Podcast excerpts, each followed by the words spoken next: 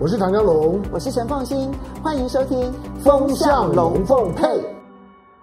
其实，在之前呢，凤欣曾经跟大家谈过，就是有关于因为现在美国联准会呢，不断、不断、不断、不断的印钞票的结果，其实全世界对于美元的信任度呢，正在快速的下滑当中。这件事情，我其实想要不断的跟大家分享，因为我很担心说，很多人可能会在这个投资上面，可能没有办法理解整个国际大情势的一个变化，所以有的时候呢，会在投资行为上面呢，刚好跟大形势逆冲的一个情况之下呢。可能自己会受伤非常的重，所以呢，我会希望能够把这一些国际情势上面的重大变化提供给大家参考。好，那么美元呢，其实在联准会呢，从三月开始，为了要去救整个的美国的这个市场啊，所以呢，它大量的印制钞票，从它在三月一直到现在，其实它释出来的资金远远超过两兆美元。那么美国呢，整个的在这个会计年度，他们的会计年度从每一年的十月一号到隔年的九月底，那即将到九月底的这个会计年度呢，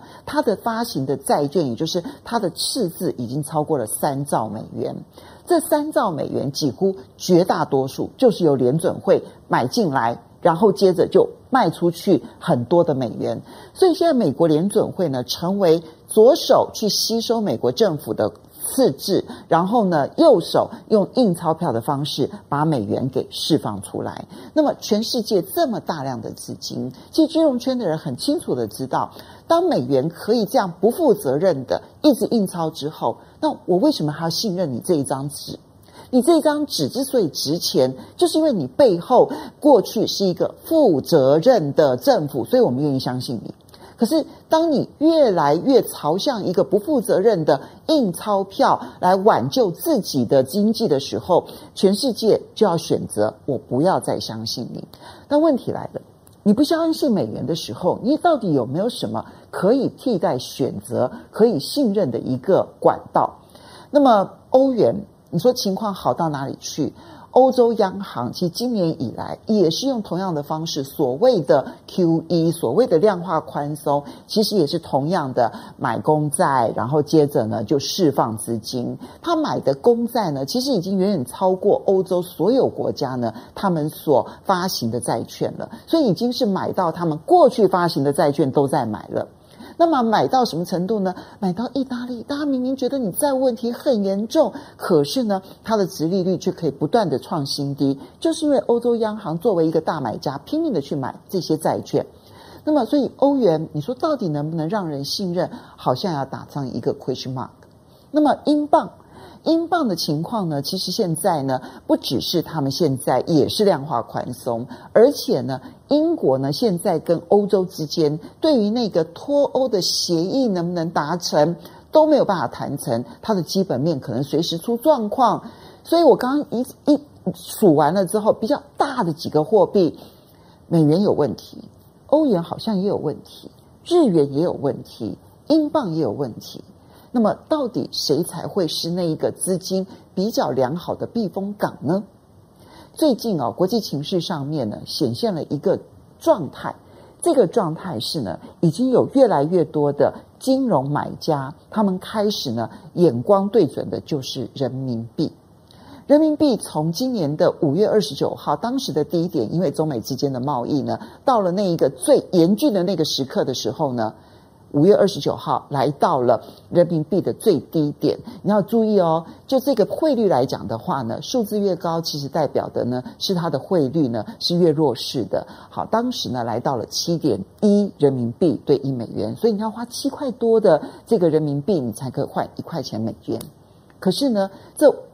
五月二十九号到现在，其实这里面呢就短短的只有四个月左右的时间。人民币已经升值超过了五趴了，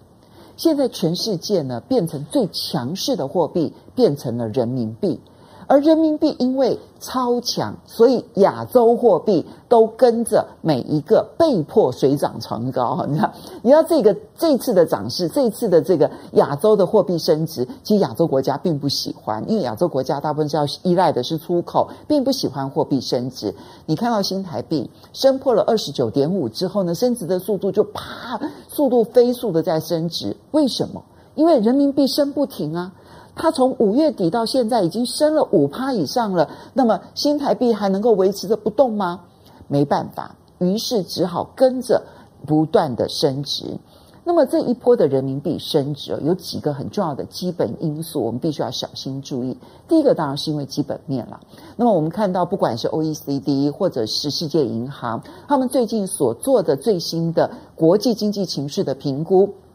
全世界的大国当中，唯一还正成长、经济正成长，甚至于上修经济成长率的，就是中国大陆。以 OECD 来看的话呢，他们预测中国大陆今年的经济成长率是正成长百分之一点八。好，那么。全世界其实呢，以亚洲来讲啊，那么还被看好能够正成长的只剩下三个国家地区了。一个就是中国大陆百分之一点八，另外一个呢就是越南，还有一个就是台湾。越南估计成长也是百分之一点八，台湾也是正成长百分之零点八，其他都是衰退，都是负成长，包括了韩国、新加坡、香港，还有日本啦，然后跟菲律宾啦、泰国啦，都都是如此哈。所以呢，因为只有你经济成长啊。所以这个时候呢，你的经济基本面支撑着你的币值可以继续的往上升，这个是从基本面的角度来看。第二个部分呢，其实我觉得这个部分是我所看到最近这个现象呢，感受最深刻的就是政策面。中国大陆的货币啊，它容许在它每一天公布的官方的中间价上下的几个百分点之内呢波动，所以那个中间价的定定。非常的有玄机。如果这个中间价呢越拉越高，越拉越高，表示的说，诶，我其实是容许你们升值的。这个中间价如果越拉越低，越拉越低，越拉越低，表示说我希望你贬值哦，大家千万不要这个玩过头喽。可是最近这几个交易日，其实人民币已经升这么多了。理论上，如果按照过去人民银行的做法，应该要出手干预，让人民币不要这样狂升了。可是最近这几天，一直到今天早上，中国大陆所公布的官方的中间价还在升值，虽然升值幅度有点缩小，但还在升值。所以呢，使得人民币这整个的升值的态势几乎是挡不住的。政策面为什么如此？这里面背后，我们其实就必须要有几个很重要的一个大胆预测了。哈，第一个是，因为现在呢，整个中国大陆啊，它的经济策略上面已经出现了重大转变。过去呢，中国大陆的成长轨迹是以出口为导向，就好像日本啦、韩国啦、台湾啦，然后过去的例子一样，因为是以出口为导向，所以如果货币升值的太快，那我的出口产产业是会受伤的。可是最近呢，因为中美贸易战的关系，中国大陆其实在十年前的时候就已经决定所谓的腾笼换鸟，他希望呢，整个的经济成长由出口拉抬，然后改为内需带动。所以本来其实它的政策方向就希望减少对于出口的依赖度，增加对内需的一个这个依赖的程度。所以它本来就已经在搞这一个这个内部的一个变化。可是呢，现在必须要加速了。所以你看到最近呢，中国大陆的官员都在强调的叫做内循环，大内循环什么意思？就是我只靠原本的内需是不够的了。我甚至于必须要让这一个内需扩大成为我自给自足之外，我还可以不断的循环成长。那当我以出口导向改成内循环的时候，其实任何一个国家都一样，我的货币升值对我才有利，因为这样子我进口商品就变便宜啦。那我进口商品便宜的话，我可以买便宜的设备，我可以买便宜的机器，我可以买便宜的原料，我可以所有的进口的东西通通变便宜了，对于我内循环的经济才是有帮助的。所以中国大陆这一段期间虽然并没有公开出来喊话，可是它的中间价本身官方定价就升不停，其实凸显出来，如果你在一定的内循环的一个大架构情况之下，其实货币。升值的越快，其实是越好的。这个情况呢，当然并不是只有凤馨才注意到啊。那我其实呢，这段期间我就觉得人民币升升得太快了。其实已经研究了一段时间，国际上面已经很多的金融机构最近呢，就已经不断的提出他们的最新预测，当然最有名的就是 Goldman Sachs。Goldman Sachs 呢，高盛呢已经预测在未来十二个月之内，人民币将会呢升值到六点五人民币兑一美元，只要六块半的人民币就可以兑换一美元。这个数字越低，人民币是越强的。现在大概是六点七五左右，估计未来十二个月可以升到六点五兑一美元。它并不是唯一一个看到说未来十二个月可以人民币可以升值到六点五的外资机构，但是呢，他讲的是最斩钉截铁，他也提到了一些政策面的这样子的一些角度。如果说人民币真的确立了一个要走强势人民币的这一条路，它就非常有可能像一九六零、一九七零年代之后的美元。当时的美国呢，它为了要能够呢建立它这一个美元本位主义啊，就是呢美国特别主义，就是我的美元能够成为全世界的这个国际货币，所以它要走强势美元，这样大家才会觉得说，那我愿意拥有你美元，因为你美元未来越越来越强，我就觉得这个美元以后会越来越值钱。